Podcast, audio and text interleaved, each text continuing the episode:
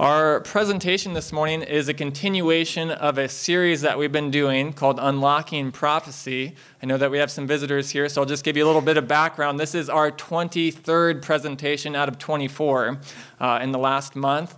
And so we've been covering a lot of ground, talking a lot about the different prophecies in the Bible, especially the prophecies of Daniel and Revelation and other end time prophecies. So we are now uh, on the topic of Re- Revelation's prophetic movement at end time.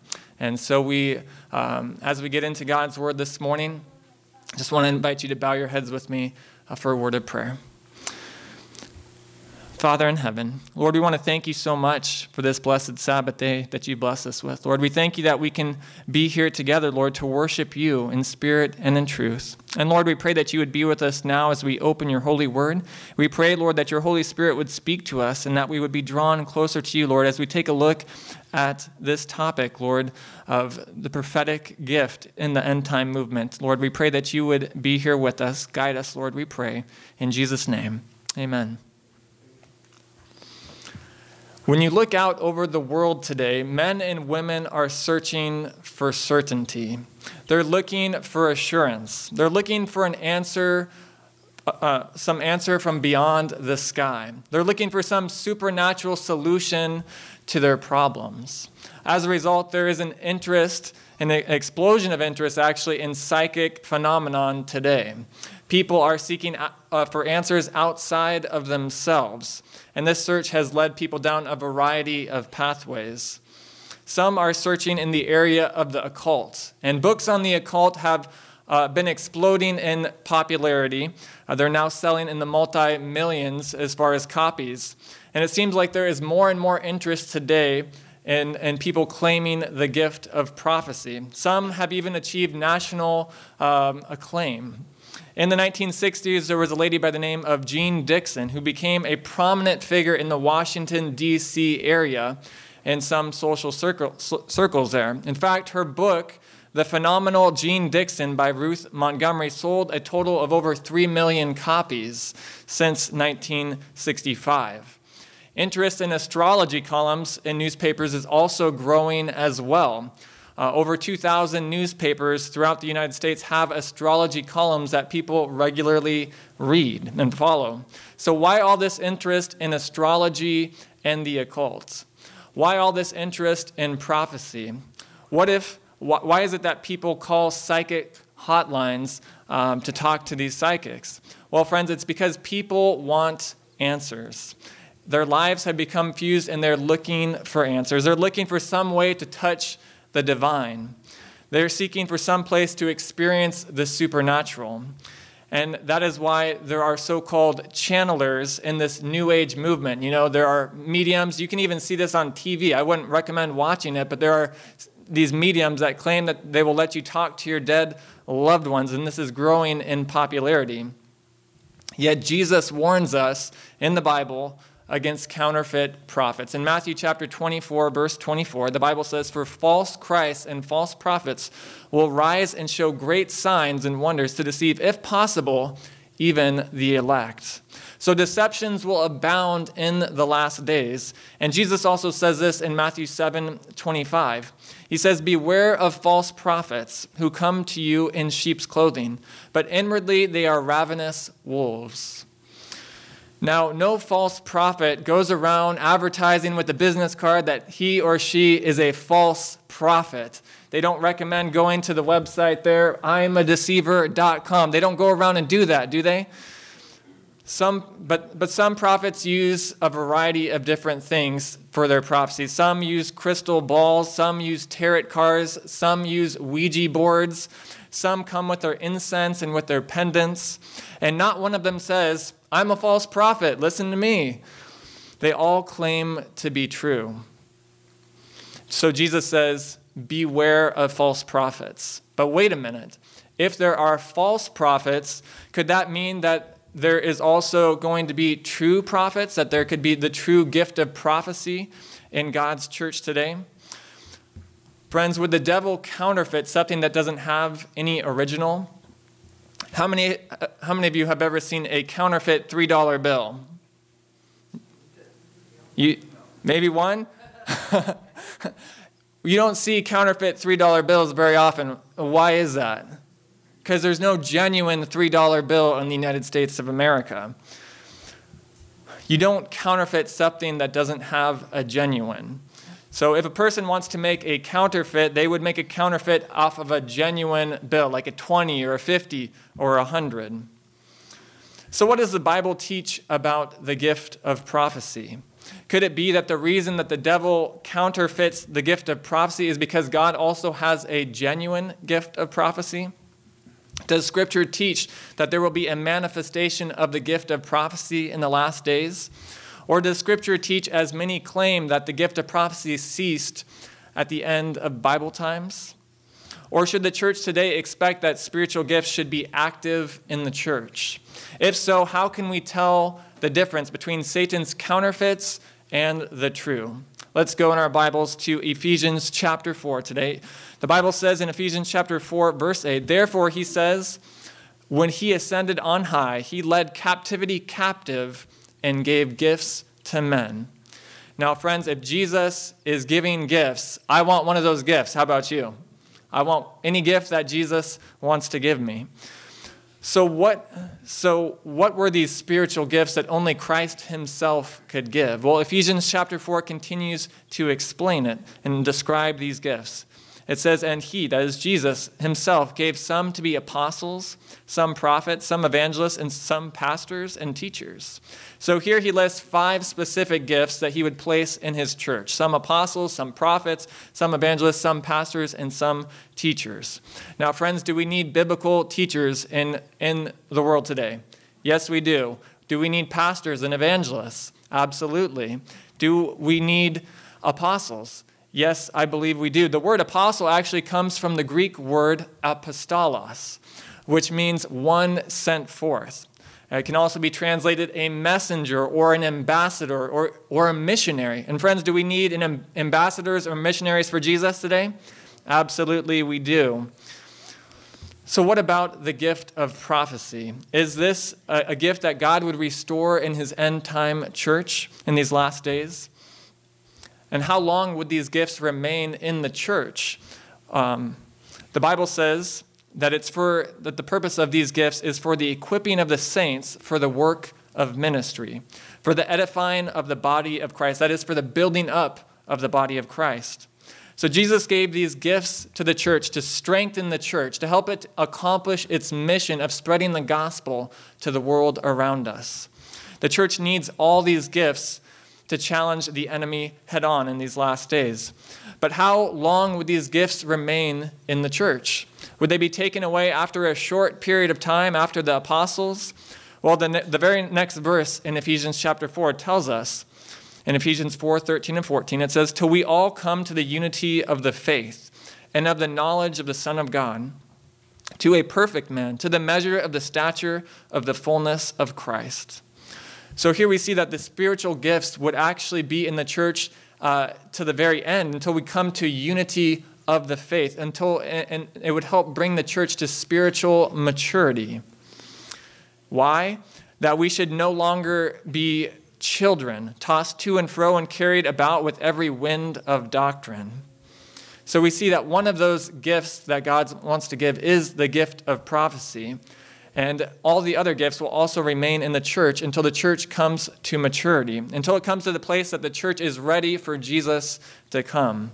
1 Corinthians chapter 1 verse 7 the Bible says so that you come short in no gift eagerly waiting for the revelation of our Lord Jesus Christ.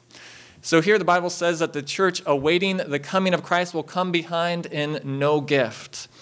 And if you and I are looking for truth, if we're looking for God's end time people, we need to be looking for a church that is anticipating the coming of Christ. It must be an Adventist church, that is, a church that is longing for the coming of Christ, a church that longs to see Jesus come soon. It must be a Bible based church, a, a, a, a church that bases all of its teachings off of God's Word. It needs to be a grace filled church, a Christ centered church. We need to be following, we need to find a church that is law abiding, that keeps the commandments of God, including the seventh day Sabbath taught in Scripture. And we should expect and anticipate the gift of prophecy being restored to the Bible believing group of people in the last days. Because if it doesn't have the gift of prophecy, then, then it would come behind in the gift. And the Bible says that the church waiting the coming of Jesus will come behind in no gift. So we should anticipate that Jesus is going to have uh, to give his last day church the gift of prophecy. Jesus promised the gift of prophecy would be revived in the last day church. And maybe that's the reason why we're seeing an explosion in occult practices. Maybe that's the reason why we're seeing uh, the rise of the New Age movement. People are out searching for things like this. Satan is always trying to counterfeit, raise up counterfeits to God's true, genuine work. But with this, there are two great dangers, friends. We can go in one ditch or the other ditch. The first danger is to accept the counterfeit, to be deceived and accept a counterfeit. Millions of people are wanting a supernatural experience in the days in which we live, and they will accept a false uh, supernatural experience. The second danger is that we're so skeptical of all of these manifestations that we reject the genuine, the genuine gift that God wants to give. So it's possible to be so cautious that, that you become afraid of any church that claims to have the gift of prophecy. It is possible to turn your back on the genuine because you don't want to be deceived by the false. So the question begs to be asked well, how can we tell the difference between the true prophets and between uh, true prophets and false prophets? Well, some time ago, there was a great deal of counterfeit money that was being passed around in the United States. I'm sure there's probably still a large number of that uh, happening in our country as well today. The US government became concerned about it, and so they brought men and women from all over the country to Washington, D.C. And for, uh, it was for a six week course on how to, to, how to detect counterfeit money. And they went to class for eight to 10 hours a day for six weeks. And how many counterfeit counterfeit bills do you think that they examined each day? Zero. They did not examine any counterfeit bills. Instead, they studied the genuine. They studied the $5 bill. They studied the $10 bill, the 20s and hundreds. They wanted to learn what the true, genuine money was looking like, and then they could easily detect a counterfeit. Now, why is it that the gift of prophecy was given to his church, anyways? What, what is the reason behind this? Well, Isaiah chapter 59, verse 2 tells us that our iniquities have separated you from your God, and your sins have hidden his face from you so that he will not hear. In the Garden of Eden, God communicated to Adam and Eve face to face. The Bible tells us that he walked with Adam and Eve in the cool of the day. There was uh, direct contact, direct communication. But after sin, after Adam and Eve sinned, God could no longer communicate with them face to face. If he would, they would have been immediately consumed by his glory.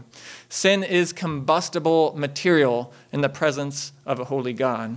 So, because God longed to share his love with them, God longed to communicate with them, he had to go a different route. And he chose in Bible times to speak through the prophets.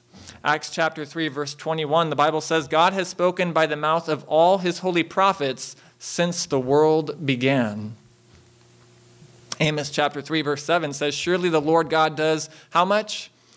Nothing unless he reveals his secret to his servants, the prophets. So, God, if he's going to do something, he's going to reveal it to the prophets. Numbers chapter 12, verse 6 says, If there is a prophet among you, I, the Lord, make myself known to him in a vision. I speak to him in a dream. So God used two methods to communicate with these biblical prophets. Number one, an angel brought them a vision or a dream.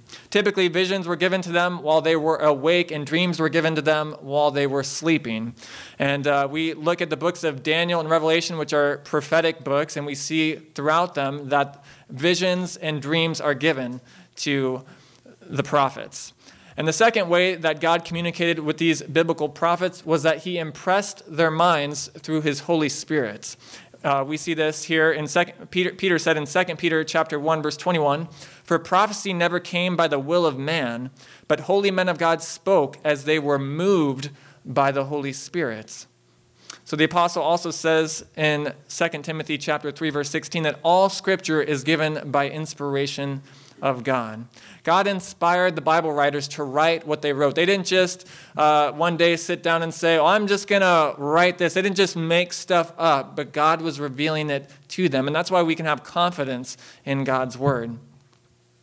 Yet, not all of the prophets were Bible writers. For example, if you open up your Bibles, if you could open up your Bibles to the book of Agabus, and the first person that gets there, I will give you a prize. You're laughing. Why are you laughing? Well, it's because there's no book of Agabus in the Bible, right? But Agabus was a prophet in the New Testament church. Acts chapter 11, verse 27 and 28 says, And in these days, prophets came to Jerusalem to, Antioch.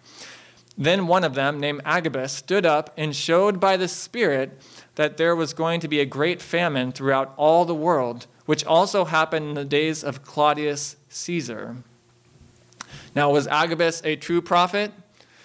Yes, he was. He was a true prophet. Did the Holy Spirit impress his mind? Yes, he did. Did he make a prediction? Yes, yes, he did.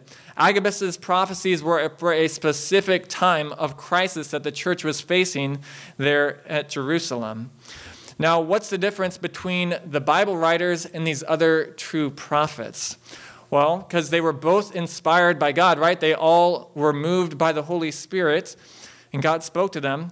Well, the prophets, those the prophets whose writings are included in the Bible, have a message that is eternal in time and universal in scope. So it's for everybody. It's a message for all time and in all places. The true prophets whose writings are not included in the Bible have a message from God for the church at a particular period of time in Earth's history. Probably the most famous prophet that does not have a book in the Bible would be um, John the Baptist. Uh, he was the one that, that came before Christ to help prepare the way for Jesus, for the Messiah, yet he did not write a book in the Bible. But was he a prophet? Absolutely. There were also women prophets in the Bible. In the Old Testament, Deborah was a prophetess. Huldah was also a prophetess. And in the New Testament, there were the seven daughters of Philip who were also prophetesses. Now, what are the biblical tests of a true prophet? If, if there are you know, going to be true prophets and false prophets, we need to know how to tell the difference between them. And there are at least five tests that we find in Scripture to help us identify whether they are true prophets or false prophets. Number one, prophetic accuracy. The best modern psychics are accurate approximately 16% of the time. Now, oftentimes this is because they're so vague in their predictions that, you know, almost anything could could be true 16% of the time if you're, if you're general enough. You know, like tomorrow I, I prophesy that all of you will probably eat tomorrow. And I would be right, most likely, unless you're fasting or something. but a true prophet of God is 100% accurate all of the time. Jeremiah chapter 28, verse 9 tells us As for the prophet who prophesies of peace, when the word of the prophet comes to pass, the prophet will be known as the one whom the Lord has truly sent. So, what does God say? He says, if the prophet's prediction is accurate, then you can know that they are a true prophet. Now, there are some cases in the Bible where the prophet's prophesi- um, prophecies were conditional. Um, for instance, Jonah went to Nineveh and he preached a message for them to repent, right? And that God was going to destroy the city if they did not repent. So it was conditional on, on the condition that they would repent or not. If they didn't repent, they would be destroyed. If they repented, God would spare them. Yet Jonah was a true prophet. The second test is the test of biblical faithfulness. A true messenger of God will lead people back to the study of the Bible. True biblical prophets don't rise up and tell you what's going to happen in the stock market. They don't rise up and tell you what's, what's going to happen in Hollywood, who's getting divorced and who's getting remarried. That's not what the purpose of prophets is for, friends. Here is the biblical test of faithfulness found in Deuteronomy chapter 13, verse 1. The Bible says, If there arises among you a prophet or a dreamer of dreams, and he gives you a sign or, or a wonder, and the sign or the wonder comes to pass of which he spoke to you, saying, Let us go after other gods which you have not known, and let us serve them, you shall not listen to the words of that prophet or that dreamer of dreams. You shall walk after the Lord your God and fear him and keep his commandments and obey his voice, and you shall serve him and hold fast to him. So, this text is basically saying if the so called prophet is not leading a person back to the Word of God to be faithful to the Scriptures, they are blatantly a false prophet. And, and that you should run, to, run away from them. Don't listen to them if they're leading you away from God's Word. Thirdly, a true prophet will exalt Jesus. John, 1 John chapter 4, verse 1 and 2, the Bible says, Beloved, do not believe every spirit, but test the spirits, whether they are of God, because many false prophets have gone out into the world. By this you know the Spirit of God.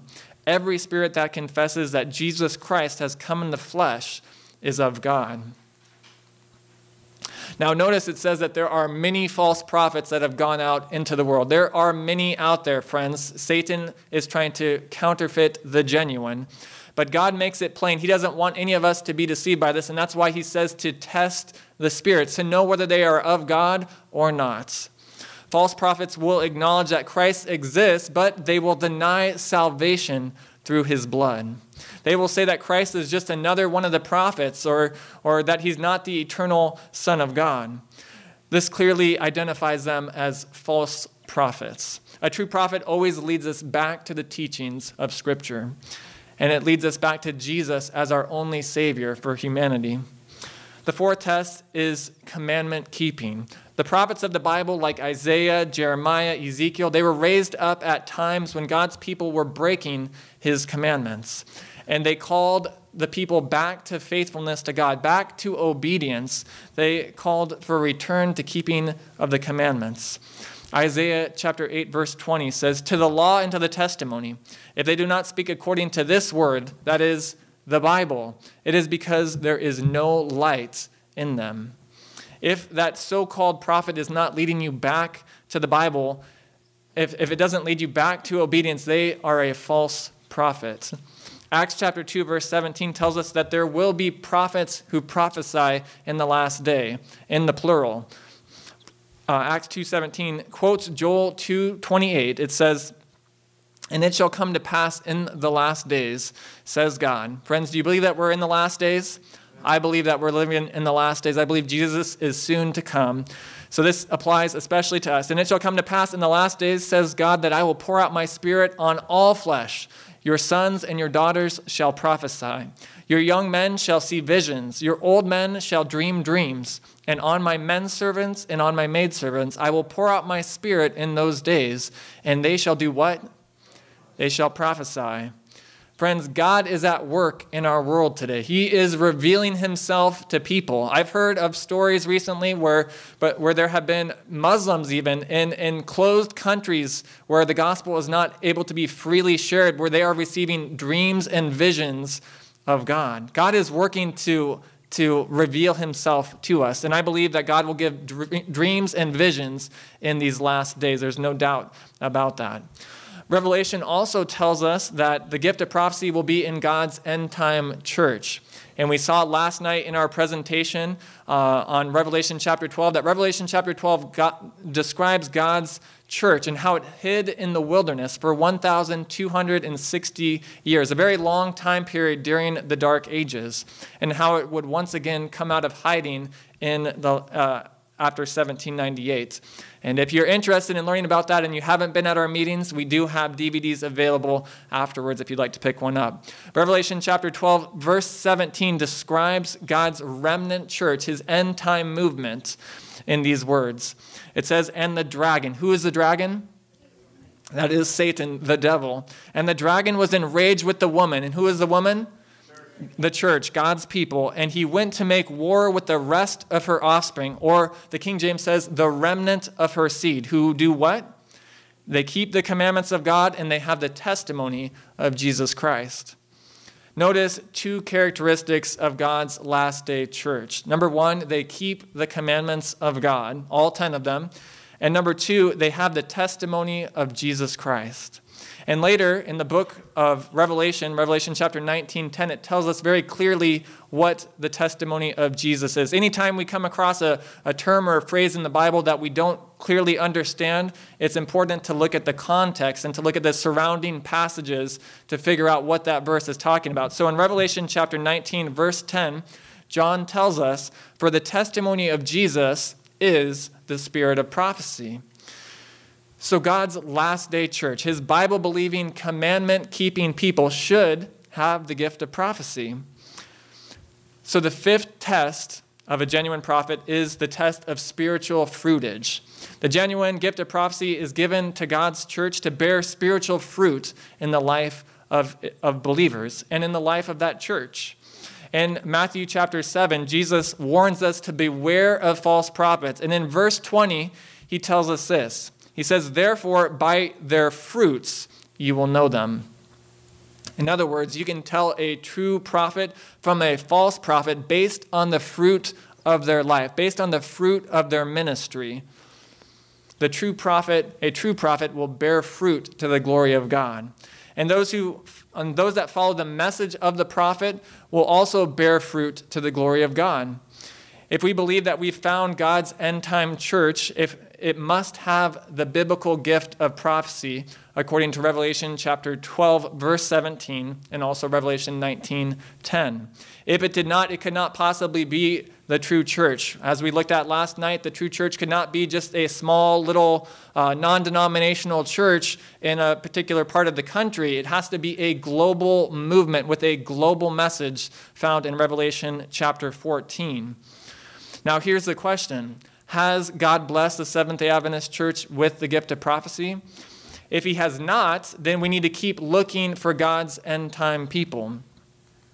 If God has not restored the gift of prophecy in His last day church, then He would not be faithful to His own word.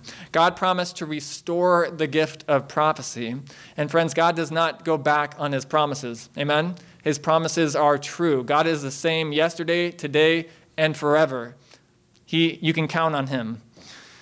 And he said that the church would come behind in no gift.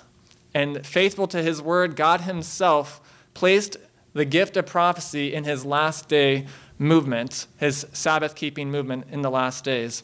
Now, let me share, you, share with you a story, the story of how God chose to keep in touch with his people in these last days.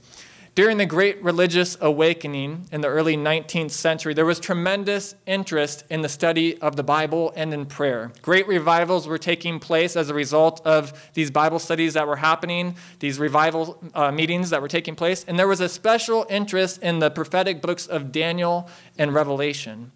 And faithful Bible students from every denomination were studying God's Word. Like people like William Miller and Joseph Bates studied these prophecies. And eventually they came to the conclusion that Jesus was going to come in their lifetime. It became a huge movement, and the word spread to every English missionary outpost in the world.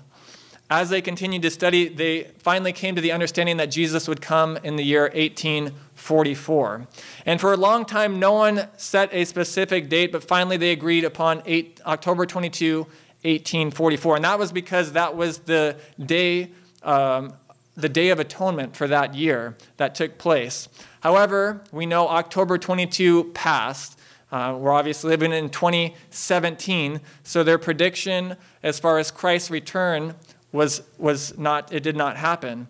It was a most bitter disappointment for these believers. Some had dedicated so much of their time, so much of their resources. Some had sold their farms and put everything into the work of proclaiming that Jesus was coming soon.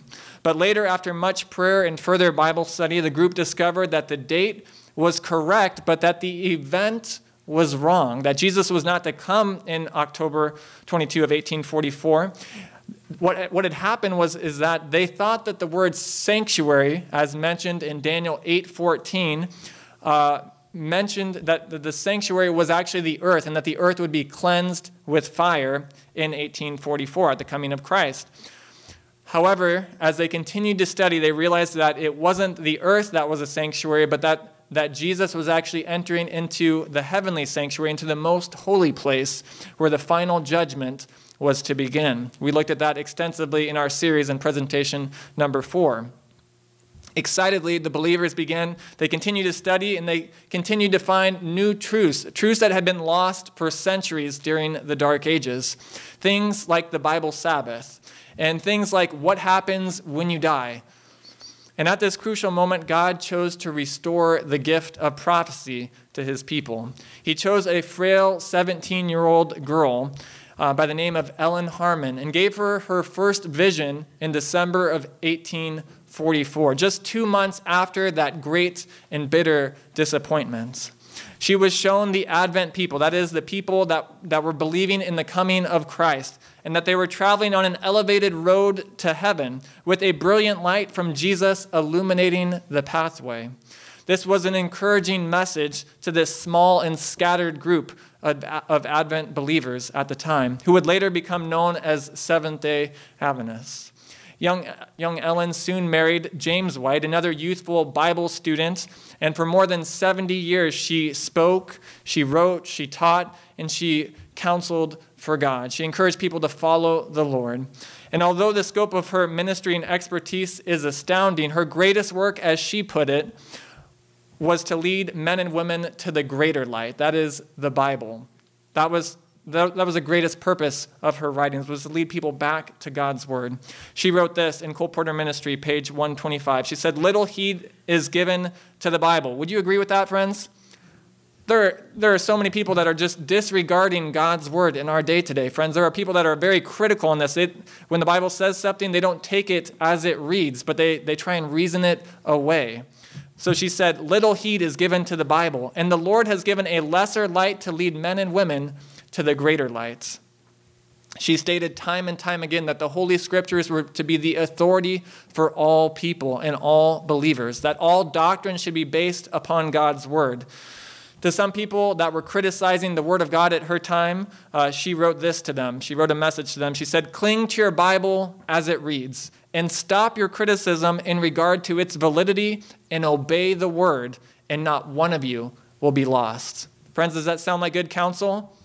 Stop criticizing God's word, obey God's word, and not one of you will be lost. So, so such an important message to us today, friends, even. On November 26, 1827, she and her twin sister Elizabeth were born in the little uh, town of Gorham, Maine. My wife and I had the opportunity to visit there a few years back in a tour of Adventist history. Uh, she was born to her parents, Eunice and Robert Harmon, and Ellen was the last of eight children. At the age of nine, she had an accident that changed her life forever. She was returning home from school one day, and there was a girl who was basically a bully, and uh, she threw a stone and injured Ellen. The stone landed and hit Ellen White, uh, Ellen Harmon at the time, uh, on her nose. And for three weeks, she was unconscious, and it appeared that she would not live very much longer. Though she, though she obviously survived, she was unable to continue her schooling past the third grade. Her physical suffering led her to consider her spiritual life, and eventually she came to put her faith and trust in Jesus. Ellen became an avid, avid student of the Bible. She started to love to study God's Word. She attended camp meetings that were going on in her area, revival meetings, and cottage meetings at the time.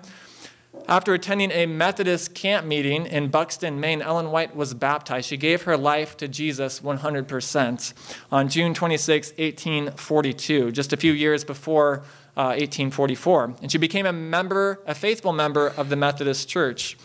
Later, Ellen and her family attended some meetings in Portland, Maine, and the speaker was William Miller. He was a former Army captain in the War of 1812 who had been diligently studying God's Word. He was studying the prophecies of the Bible and believed that Christ was coming soon. Him and his followers were labeled Millerites or Adventists because they believed in the soon coming of Christ.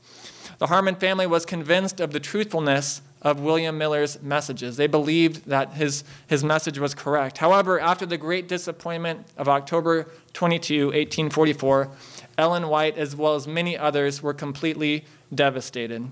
She wept, she prayed, she studied God's word for more answers, as did many of the Advent believers. then it was that God called her to be a prophetess. Physically, she didn't appear what you'd expect from a prophetess. She was a 17 year old girl. She was just young still, fighting tuberculosis, and she had a heart condition. Yet in December of 1844, God chose to speak to Ellen White in a vision. In her own words, she tells of her reaction to this vision. She said, After I had the vision and God gave me light, he bade me deliver it, but I shrank from it I was young, and I thought they would not receive it from me. Although she felt inadequate and physically incapable of the responsibilities that God was asking of her, she finally, in faith, accepted the mission that God had for her. And Ellen White and her husband James White worked together in the gospel ministry, giving light to people, to pointing people to Jesus. And she writes about this in many of her books. Throughout her life, Ellen White was a committed Christian. She was a tireless servant of God, a devout mother. She was loved by her husband, her family, as well as thousands of people around the world. On, on August 6, 1881, Ellen White's husband, James White, died in Battle Creek, Michigan. This was heartbreaking for Ellen White, as, as it would be for any of us if we lost our spouse. But she stood by his graveside and she pledged to keep going on, to keep laboring in the cause of God. And she continued to minister alone for, 35, for the next 35 years of her life. And during this time, some of Ellen White's most beautiful writings uh, came about after this time. And she continued the work that God had for her. Her prophetic ministry took her to several different countries. Uh, and she was instructing and counseling believers and encouraging them in the Lord. And the life, the life of Ellen White and her ministry ended in July 16, 1915. She was 87 years old. She was buried at the side of her husband in the Oak Hill Cemetery in Battle Creek, Michigan. And a few weeks later, after her death, a newspaper shared this statement about her from the New York Independent on August 23, 1915. They said, She showed no spiritual pride and she sought no filthy lucre, no riches. She lived the life and did the work of a worthy prophetess, the most admirable of the American succession. This was not written by anyone in our church. This is just what the public had said about her. Yes, friends, her, her voice is stilled, her pen is at rest, but the words and counsel and the instruction that she gave um, continue to live on. They continue to guide, to guide God's people in these last days. God gave Ellen White more than 2,000 prophetic dreams and visions. She wrote over 50 books, and she lectured on, uh, to thousands of people on three different continents. And the last years of her life were spent in California. When historian George Wharton James was writing the history of California in his book, uh, California, the Romantic and, and the Beautiful, he commented on this humble woman, Ellen White, on page 319. And he was not a Seventh day Adventist. This is what he said. He said, This remarkable woman, though almost entirely self educated, written, has written and published more books in more languages which circulate to the greater extent than any other woman in history. She is the most widely translated uh, female author of all time. Quite remarkably, for a woman who was sick in her early years and who only had a third grade education. Friends, there are many people that have questions about the gift of prophecy, and rightfully so. We should have, it's okay to have questions. Questions like Does the prophetic gift replace the Bible? And do Seventh day Adventists accept the writings of Ellen White on par with the Bible? And friends, the, the short answer to this is no to both. The gift of prophecy does not take the place of the Bible at all. Rather, it exalts the Bible. She describes her own, in her own words that she is the lesser light pointing to the greater light, the Bible. Her writings exalt Jesus Christ and point people back to God's Word. Seventh day Adventists believe in the Bible and the Bible only as their source of every Bible doctrine. Every teaching of the Adventist church comes directly from God's Word. And we believe in the entire Bible, friends, from Genesis all the way to Revelation. We don't uh, throw anything out. We believe God has given it as a revelation of His will, including the portions that say that God will restore His prophetic gift in His church. If we are a Bible believing people, we have to accept the entire Bible, including the part that says that God will restore the gift of prophecy. Even when that prophetic message might rebuke us for some cherished sin. The only thing that an honest hearted person can do before dismissing someone who has claims that they have the gift of prophecy is to examine the individual's claims and their writings. If a person meets the biblical tests of a prophet, then we should accept them as a genuine voice, a genuine message from God. But if they don't, we ought to rule them out. We ought to not pay attention to them at all. So let's apply these prophetic tests to Ellen White's writings. How does Ellen White line up to those five biblical tests? Let's look at them here briefly. What, about prophetic accuracy? What areas did Ellen White write in, and were those areas accurate? Well, one of the subjects that she often wrote on was the topic of health. She wrote numerous books on health. Back in the 1800s, when she lived and wrote, people had no idea that sugar and fat contributed, contributed to coronary heart disease. They did not have that kind of knowledge back then. And Ellen White wrote about a diet uh, of whole, grains, whole, whole grains, sorry, fruits, nuts, and vegetables. And scientific research has now concluded that a diet that is rich in these things helps to prevent cancer. Um, Clive McCay of Cornell University said this woman is 100 years ahead of her time in the area of diets. Back in the 1800s, Ellen White wrote this in her book, Ministry of Healing. Tobacco is a slow, insidious, but most malignant poison. Now, when she wrote this, friends, the world was a very different place than today. Doctors were actually recommending cigars to their patients. you know, now we have the Surgeon General saying, you know, this could cause cancer, all that. So um, I'm not trying to condemn anyone if, if this is something that, that you're struggling with, but this is, this is what she said and long before scientific research ever got to that point. And that was back in the late to mid 1800s. But Ellen White wrote that tobacco was a malignant poison, like I said, long before the science ever said so. So today we, we know that smoking causes cancer and a host of other uh, diseases. No researcher would argue with Ellen White's claims on this point. Ellen White also um, wrote that when a baby is in the womb of its mother, the attitude of the mother and the things that the mother eats and everything, it, it influences and it affects the child's physical and mental health. Ellen White also wrote about the rise of the occult. She wrote about spiritualism, and she predicted that there would be an explosion of spiritualism, uh, an interest of, in communication with the dead in the last days. And we see clearly that this is on the rise. She made this prediction at a time when Americans had very little interest in such things. America was very, pretty much very spiritual back then. Um, and these, these predictions, I believe, have come true. They're very accurate. What about biblical faithfulness? What did Ellen White herself say? Well, if you want to evaluate someone's writings, you go to their writings and check it out.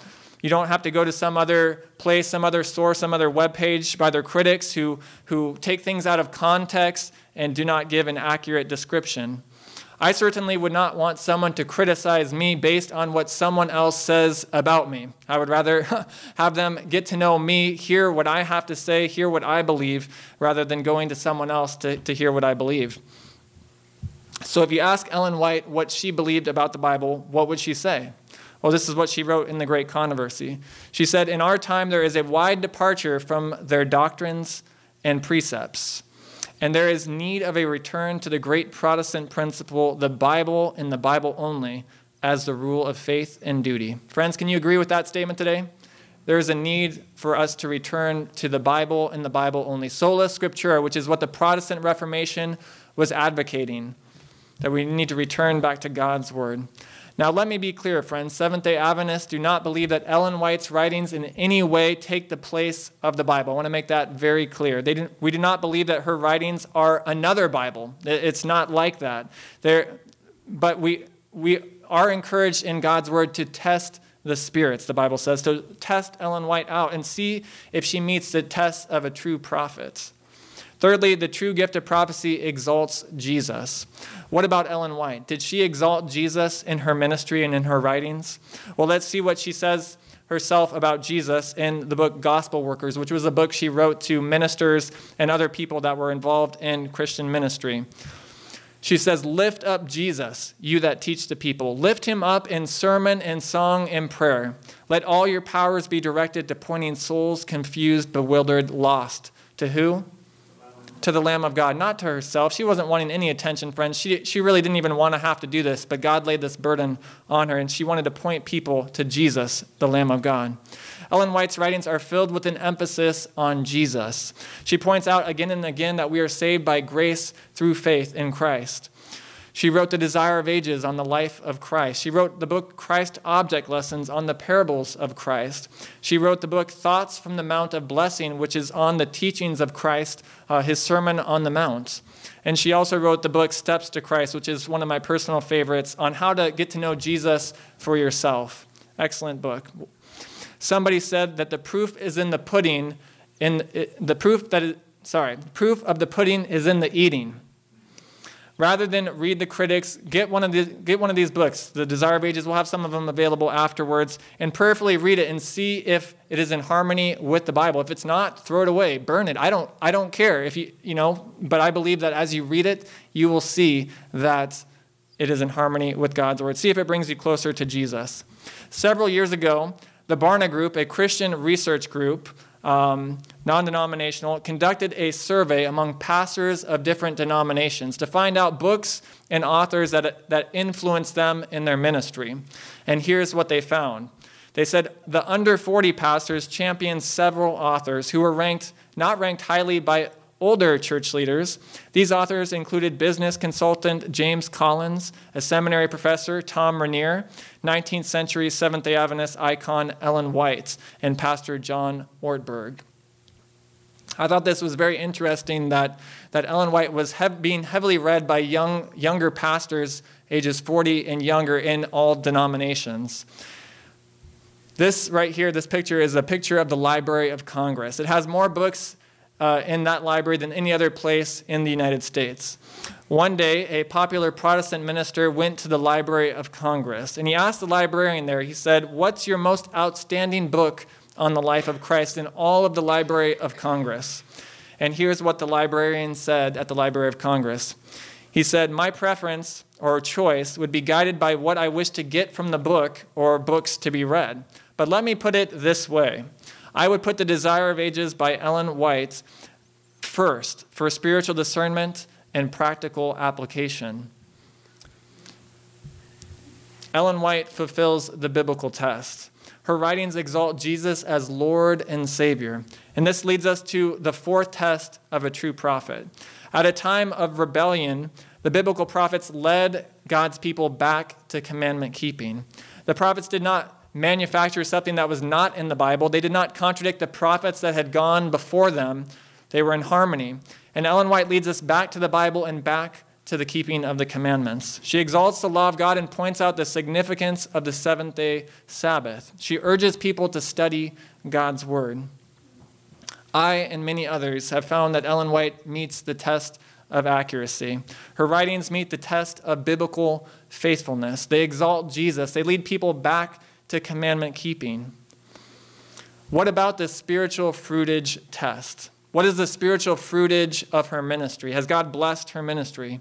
Well, Ellen White wrote a book called Education, and in it she said that Seventh day Adventists should establish schools all around the world so that young people could be trained up to be missionaries and share the gospel with others.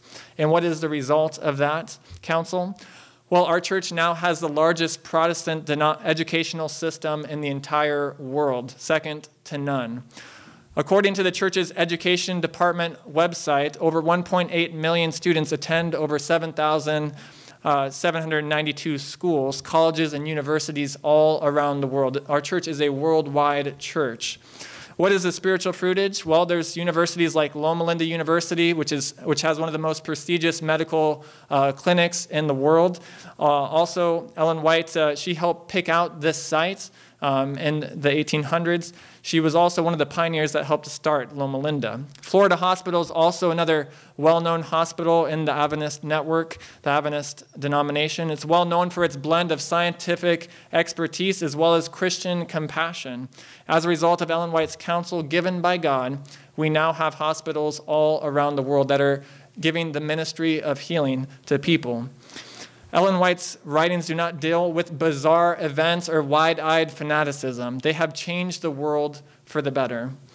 These, These are visions and dreams to guide God's people so that the church can move forward around the world, that they can move forward in faith.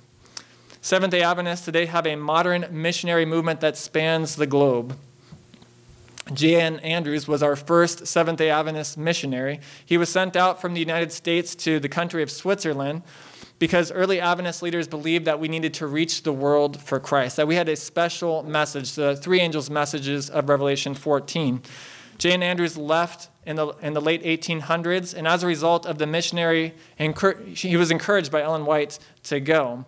And as a result of this missionary movement, Seventh day Adventists have been established, Uh, established work in 215 out of 227 countries that the United Nations recognizes. That is, it's a worldwide movement, friends.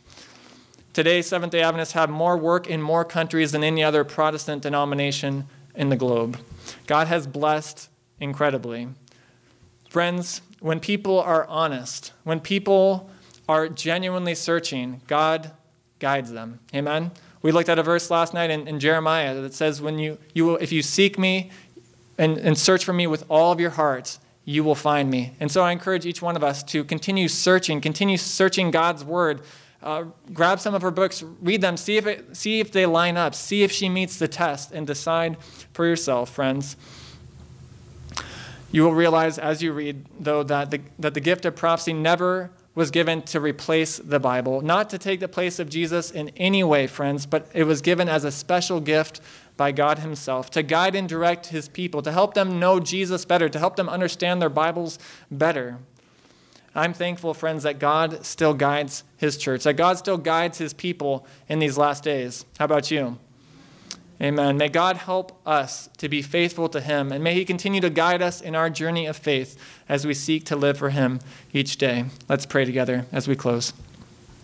Father in heaven, Lord, we want to thank you so much, Lord, for your word. We want to thank you, Father, that you have uh, made things in your word so clear, Lord, that this is one of the identifying uh, characteristics, Lord, of your end time people. And Lord, I pray for those that are hearing this message for the first time, Lord, that may have a lot of questions. That's okay, Father. I pray that you would guide them, that you would give us understanding, Father, that we would truly check these things out for ourselves, Lord, that no one would believe anything just because I said it, Father, but that they would see it from your word, Lord. And uh, we pray, Lord, that, um, that you would protect us in these last days. Lord, you've said in your word that there will be false prophets. There will be um, false prophets, eh, so many of them, Father, and we do not want to be deceived. So we pray, Lord, for your guidance in our lives. Bless each one of us, Lord, as we seek to live for you. Help us to walk the narrow way, Lord. Help us to not be distracted by the cares of this world, but help us to put you first in all of our ways. Is our prayer, and we ask and pray this in Jesus' name. Amen.